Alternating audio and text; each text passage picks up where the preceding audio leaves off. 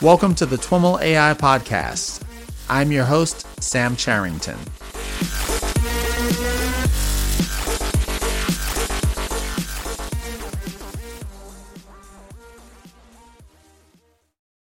All right, everyone, I am here in Vancouver, continuing my coverage and conversations at the NeurIPS 2019 conference. And I've got the pleasure of being with Jürgen Schmidhuber. Jürgen is uh, a co founder and chief scientist of NNAISENSE, the scientific director at the Swiss AI lab IDSIA, as well as a professor of AI at USI and SUPSI in Switzerland.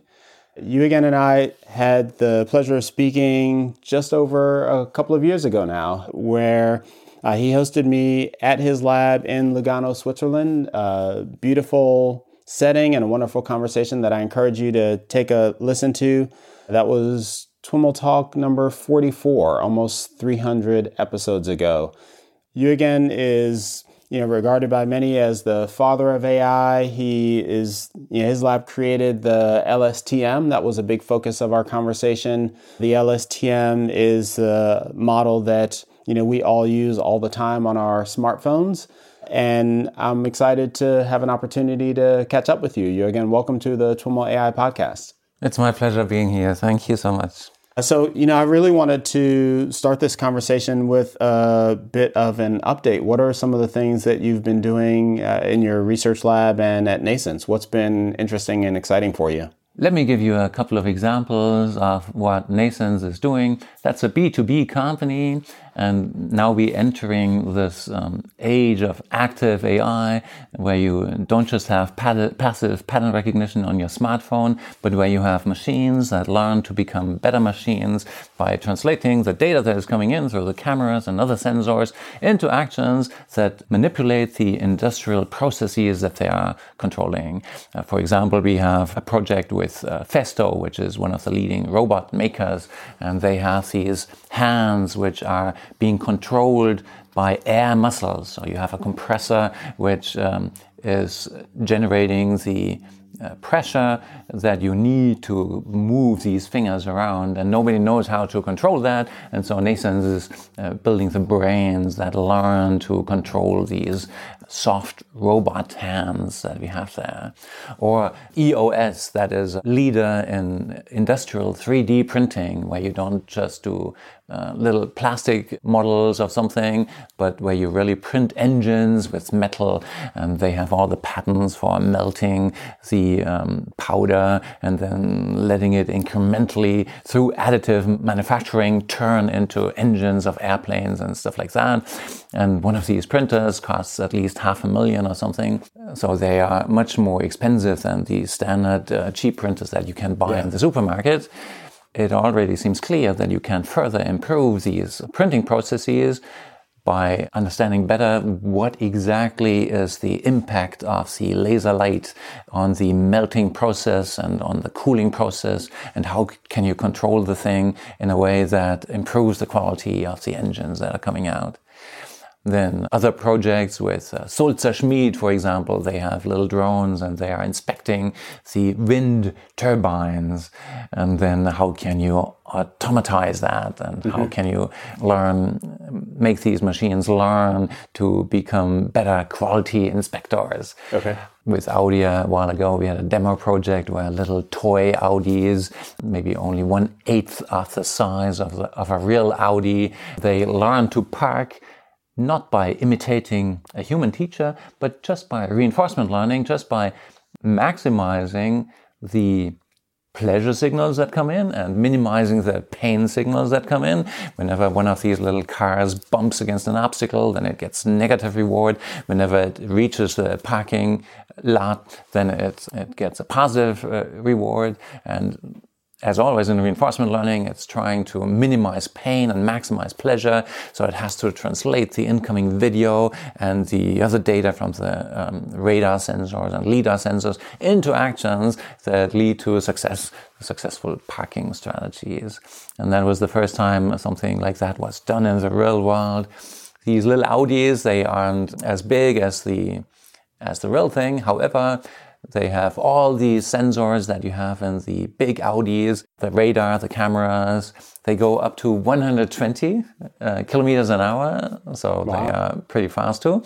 And it sounds um, like a nice toy. it's a very nice toy. One has to admit that. Yeah, and a whole bunch of other projects. So I'm happy that uh, now that NNAISENSE is in the second round of financing, we don't only have these these investors from the platform companies uh, on the Pacific Rim, but now also old industry. Mm-hmm. Old industry is investing in us. For example, Schott is a leading maker of glass. And you probably have them on your smartphone because they are owned by the Zeiss Foundation, and the glass that they make uh, is in the lenses okay. uh, of the cameras on oh, hundreds of millions of company. Okay. Uh, smartphones. Many people don't know that making glass is difficult, and it's about uh, controlling an industrial pipeline where you have molten glass and it's 1200 degrees Celsius and you want to remove the bubbles and at the right moment you want to inject certain substances and you have turbulent mixing that you want to control all kinds of knobs that you can adjust there and this has been traditionally done by humans. Schott is a company which is more than 100 years old, and over the decades they have learned how to do that well. However, uh, there is still a lot of room for improvement and for making even better glass through machines that learn to do that. So suddenly investors are not just the platform companies from the Pacific Rim, but old industry, which is realizing that in this coming age of active AI, suddenly you can do things that go far beyond passive pattern recognition on the smartphone. And NNAISENSE is in the middle of that. Oh, that, that very exciting, very exciting. You mentioned uh, a few interesting use cases, but the, the first one that you mentioned, the robotic hand, calls to mind the recent news that you may have come across with OpenAI and their Rubik's Cube, and they've used reinforcement learning to kind of train uh, the the model that controls the you know this highly dimensional robot essentially. Are you also using reinforcement learning as part of that application, or what are the kind of the main techniques that you're applying to to that in fact, the OpenAI robot hand is driven by the architectures that we have uh, developed in our labs in Munich and in Switzerland over the decades. What is uh, this OpenAI reinforcement learner doing? It is basically a big LSTM network, which is surrounded by a couple of uh, smaller uh, pre-processing networks, uh, pre-processors of the inputs. And then through lots of simulations, there's a pretty good simulation of this hand. Through reinforcement learning, the LSTM learns to control the hand such that it can do interesting things, such as solving the Rubik's Cube in a certain fraction of the uh, times. So, yeah, yes, I, of course, we are using the uh, techniques that um, are now popular in reinforcement learning, which is train an LSTM through um, reward maximization to do that. Uh, however, the big difference between what, what this example of OpenAI is about and what you have in the real world is you don't have a good model of the real world. You somehow have to deal with this situation that you have very few interactions examples with the real world from which you have to build a model of the world and then you have to do mental experiments in this model which is imperfect in many ways but can learn to improve itself through further data that is coming in through the actions of the robot that is trying to learn something new. Meaning so, are you speaking to the relationship between uh, simulation and having the, the model operate in the real world and kind of correlating or integrating rather those two so, such that you've got some kind of end-to-end training process that integrates both sim and real? Yeah. Uh, so at the moment ai works well in the virtual realm. Right. For video games like Dota or StarCraft. That's what DeepMind did. Dota was done by OpenAI. Mm-hmm. There, again, you have an LSTM network. It's surrounded by other networks, um, which is learning through policy gradient methods, mm-hmm. reward optimization methods to make some of these weights strong and some of them uh, weaker, such that the um, whole system over time becomes a better video uh, game player. And there you train the system through exposing it through billions and trillions of video games. Right. This is something that you can do in the virtual realm. And the same principle was applied to the robot uh, hand of OpenAI, where they uh, also had lots of simulations mm-hmm. because they did have a pretty good simulation of the hand. And then, through um, certain uh, tricks, it was possible to transfer the behavior from the uh, virtual setting to mm-hmm. the real world setting. And there, one essential ingredient was this excellent simulation of the hand Mm-hmm. And normally you don't have that. In almost all industrial processes, you don't have that. In the real world, you have all kinds of slippage and it's not well modeled in any simulation. And um, you have so many things that are not modeled. How does a baby learn to deal with that? Well, mm-hmm. the baby is receiving data as consequence of the actions that it is, generating as it is playing with its toys. And from this data, it learns to build a model. So it doesn't have a given model of the world. No, it learns to build this model. And how does it do that? It learns to predict what's going to happen next. What is a, uh, the next input given what I have done so far? And some of the uh, Inputs are predictable, others are not predictable, and the baby even does more than just predicting the next thing. Somehow it learns high level abstractions and it learns to plan ahead in a way that apparently is not the millisecond by millisecond planning that you would do in a detailed simulation of the world where you mm-hmm. would try to come up with a sequence of actions that leads to a lot of predicted reward in that simulation where you really have a simulation that millisecond by millisecond simulates the entire world.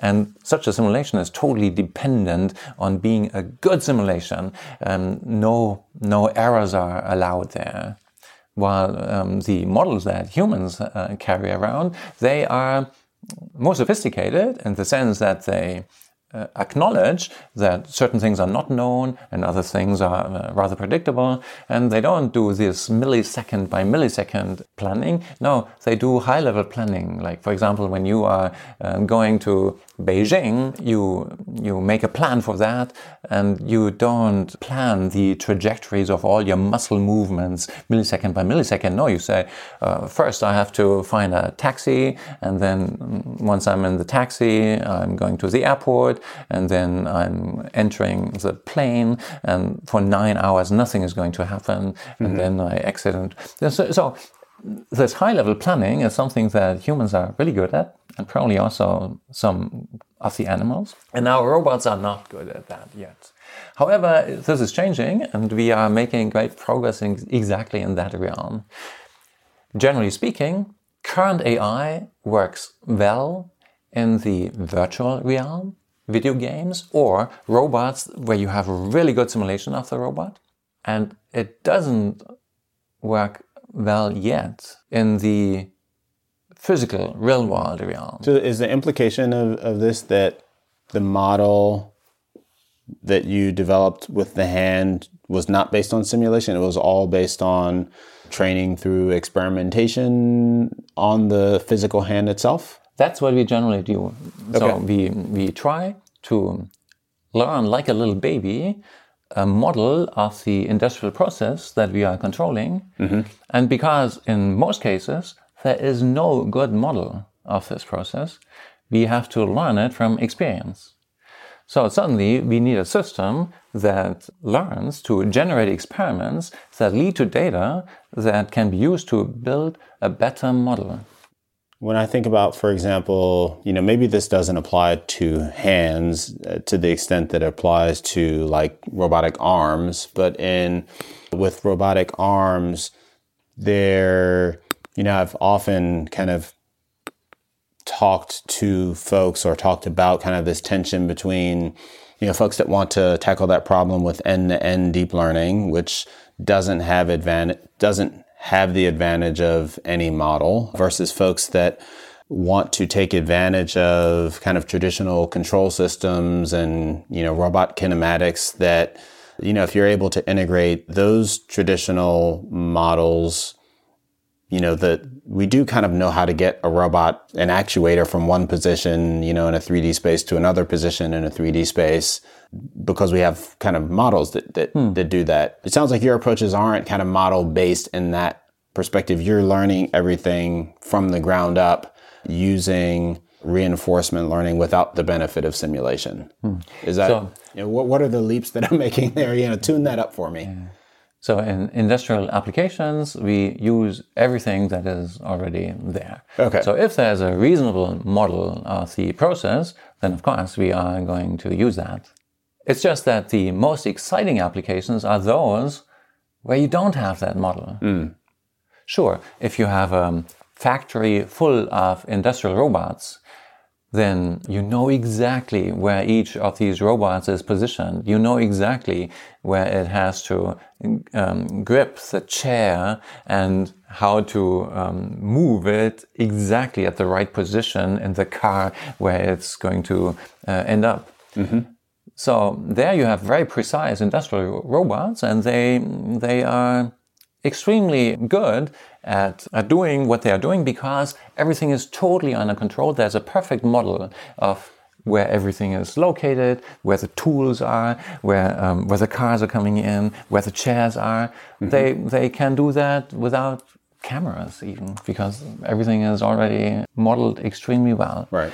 But that's not the future of manufacturing. The future mm. of manufacturing is all the messy things, all the messy stuff, like when you are assembling a smartphone, for example, there are all these little parts of the smartphone, and at the moment, humans have to do that. So mm-hmm. there is no robot that is able to do that, at least not in the way that humans can do it. And what you um, really want is a robot that is confronted with a new task and quickly learns through a few interactions maybe a few demonstrations of a human, but also a few self-generated experiments how this thing works and how to screw in that screw and how to avoid that the screwdriver slipping and all these super complicated important things that are easy for humans but not yet for current robots and it wants to to learn through a combination of curiosity mm-hmm. and imitation of what the human teachers are uh, showing to it. It wants to learn to execute this uh, new behavior quickly at some point as uh, well as the teacher who is just through uh, visual demonstration and through speech and language trying to explain to the robot what it wants to what it should do and then once it is able to do that to a certain extent you want to have the robot through self experimentation to speed up the process and make it more efficient such that it can do it much faster than any human mm-hmm. and with less energy. And then once, uh, once it's really good, you want to uh, switch off the learning algorithm and make a million copies and license sure, it or sure. sell it. Yeah. yeah, as we, we've talked about on this show many times, RL is particularly deep RL is historically extremely simple and efficient, right? Mm-hmm. And so a lot of folks will turn to simulation because if they yeah. just try to train in the real world, they'll destroy their robots before they converge Absolutely. to any type of model. Is the work that you're doing there focused on the, the sample efficiency side of the equation? It is and, the and, essential thing okay. which we need for dealing with the real world. Mm-hmm. Because there you can have only so many training examples and self-invented experiments, and that's it. You can't have a trillion experiments like in video games, for example. Right, right. So that's the big difference. And it's really the single most important issue, the, the, the big gap that exists between the learning abilities of humans and our best reinforcement learning algorithms is really that. Mm-hmm. So, from very few training examples, you want to pick up all the things that are necessary to control that process that you're trying to control. Mm-hmm. And it's what current reinforcement learning algorithms are not so good at. Mm-hmm. What are the specific things that, or specific research or papers that you're working on in your lab that try to get there? Is it, you know, how would you even, do they fall under kind of the banner of one shot, few shot learning, meta learning, curriculum learning, imitation learning? Like, are there, are they, you know, one or combinations of these things, uh, or is it an altogether different approach? So, since we are interested in universal learning machines, it's all of that. Okay. But let me give you a, one concrete little example of okay. something that we published just a couple of days ago. Okay. In an ArXiv paper, something which is called upside down reinforcement learning. Upside down reinforcement learning. Okay. Upside down. I'm already intrigued. It's called upside down reinforcement learning because it turns traditional reinforcement learning on its head. Traditional reinforcement learning works like that. You have um, a neural network or some other um, adaptive machine which takes in data from the environment mm-hmm. and produces actions which change the environment, which means new inputs are coming in from the environment. And there is something you want to maximize, which is the cumulative expected reward. So when the when the robot is acting in a good way, then it gets a reward, and it wants to maximize that by making some of these connections in the network stronger and others weaker, such that actions come out in response to the inputs that lead to a lot of reward success. Yes, yeah. exactly.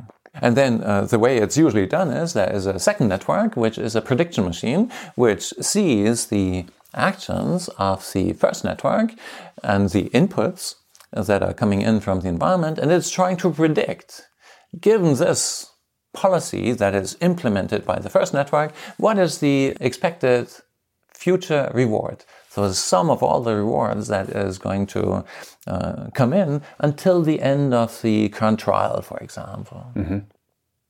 And then through this prediction, which depends on the actions and the information from the environment, you can find actions that lead uh, to more reward than what you had so far. And then there are simple ways of adjusting the first network such that the actions that are being generated by it are more likely to lead to a lot of reward. So what is um, very essential there is this prediction of future expected reward. And upside down reinforcement learning turns all of that around. It doesn't have the rewards being predicted by the outputs of such a network. No, the rewards are becoming the inputs to a network, which produces the output actions and which also sees the standard inputs coming from the environment. And these incoming rewards are interpreted as commands. So there's this extra input field of this control network, which is. So it's, it's not the cumulative reward, it's the reward that's a result of the previous action. No, it's in Or fact, is it the cumulative? The cumulative reward that you would like to get between this time and this time. In the, in the simplest case, there are two inputs. Mm-hmm. One is a time input, which says between this time and this time, I want to get so much reward. Mm-hmm. That's a command. That's a command. Okay. So now the network sees this command and tries to come up with actions that between this time and this time lead to so much reward. Mm-hmm. It just tries to obey the command. Okay, so now it's executing its actions, and it turns out that the incoming reward is less than what the command requested. So then we have a training example where the network can learn something from that and it can learn in the following way. Let's adjust the command retrospectively. Let's take the real reward that came in between these two uh, time steps and use that as a command. And let's run the whole thing again and let's train it to generate this action sequence that it already has generated in response to these modified commands which are now consistent with uh, what the network did. Okay, so now um, it learns to um, generate an action sequence like what it just had generated in response to these uh, commands. And what you really want to achieve is that you generate action sequences that lead to more reward. So mm-hmm. you say, let's give a new command to the system. Let's say um, we now want to have twice as re- much reward as last time. So new command, everything is uh, the same except that um, now we want twice as much reward as a command input. So the network is producing outputs in response to that. And maybe the uh, result is that the reward that is really received from the environment is indeed twice as much mm-hmm. because it somehow was able to generalize. Then we are happy. Then we say, oh, let's try the same thing with four times as much mm-hmm. reward. Mm-hmm. And, it almost and, sounds like a, a binary search of the reward space or something like that maybe not binary, but you you I'm imagining that you would start with you know a unachievable reward, maybe infinite, and yeah. you you the network achieves much less than that, and yeah. then you you know it says okay maybe I'll you know go to half of infinity or whatever half yeah. of the large number that I would love to have. Yeah, but but the point is from each of its failures to to satisfy the command, mm-hmm. it learns something. So mm-hmm. it learns each time something new about how to map commands to action sequences. Mm-hmm. And over time, it will learn the structure of this space um, of parameters that you need to translate these commands into desired behavior. And then you can do very directed exploration because you just, as you said, you give new commands that you never have given before, mm-hmm. and you hope that the network will know enough about the space of these parameters and about the functions mapping uh, reward commands to output actions. Uh, such that it can generalize and yield even more desirable behavior.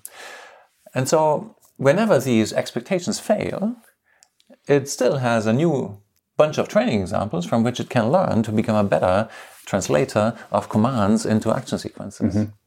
So it's not some random uh, exploration, no. It is a way of using pure supervised learning to achieve this reinforcement learning objective, which is get a lot of reward in very little time.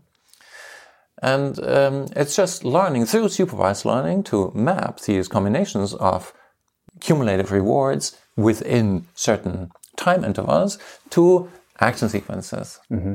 And, and, the supervision comes from uh, it's kind of a binary supervision achieved or failed to achieve the command based on some sequence of actions. Yeah. And so there is, we know for each behavior, for each trial of the agent, we know exactly how much reward did we get. Mm-hmm. We know exactly which action sequence was there. And in retrospect, we can adjust the reward and time command mm-hmm. such that it is compatible with, with what really was achieved. Mm-hmm. If you know power play algorithms or hindsight experience replay algorithms, or if you know RUDDER algorithm of Sepp Hochreiter's group, then you already know a lot about the principles of what upside down reinforcement mm-hmm. learning mm-hmm. is about. Uh, in the paper, how did you compare the performance of this approach to other approaches? Uh, and maybe uh, before that, is do you envision this approach being applicable to the same or any you know reinforcement any of the kind of traditional RL problems? Or it, does this approach with the you know the time and the reward as the inputs is is it particularly you know interesting or useful applied to a specific formulation of the RL problem yeah.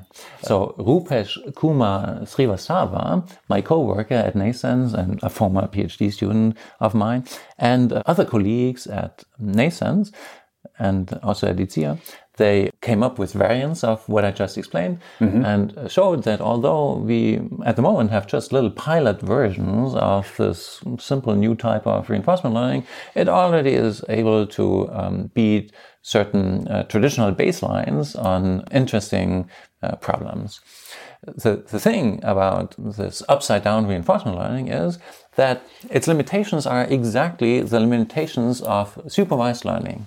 Because basically we are translating reinforcement learning into supervised learning in a way that depends on these deep networks that have to learn this complicated mapping from reward commands to action sequences that lead to the reward that has been requested mm-hmm. within two uh, time steps that are also given through the command. And then this is a complex mapping and it needs many layers because you change the reward com- command just a little bit, bit mm-hmm. and um, this might lead to a quite different action sequence that should come out and so on. So we know how to train these deep networks and we have millions of tricks in supervised learning to do that in a good way. And Rupesh and the others use that and use some of these tricks to make that really work. But there is so much that we haven't even exploited yet. So many, many ways of improving supervised learning, which can all be applied to this, in principle, very simple type of new reinforcement learning.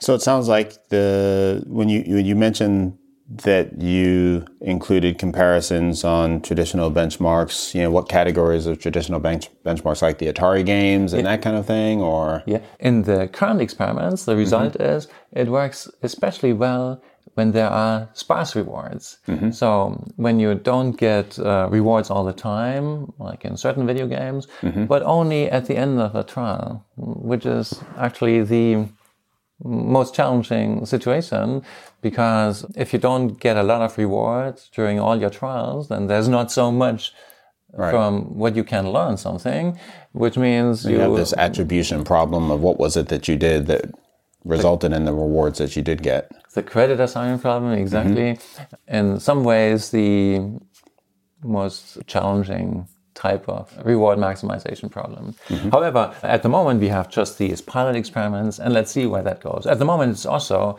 just an arXiv tech report and it's it's useful already. We see that, but who knows uh, how much better it's going to get once we use all the tricks of supervised learning to to to improve further the current pilot implementations. Mm-hmm, mm-hmm. And so, is that being presented here in a workshop or something like that at, at NeurIPS? Rupesh uh, Kumar Srivastava is actually going to present that. I think tomorrow. Okay, awesome, awesome. Well, we will definitely look that up and link to uh, the arXiv paper in the show notes and. I'm looking forward to digging a little bit deeper and seeing what that's all about. Sounds really interesting. All right. Well, Jürgen, thanks so much for taking a few minutes to chat with us about you know what's new, what you're up to. Looking forward to uh, connecting once again in the future. Thank you so much for having me, and it was a pleasure being here. Absolutely, thank you. All right, everyone, that's our show for today. To learn more about today's guest or the topics mentioned in this interview, visit twimlai.com. Of course, if you like what you hear on the podcast, please subscribe, rate, and review the show on your favorite podcatcher. Thanks so much for listening, and catch you next time.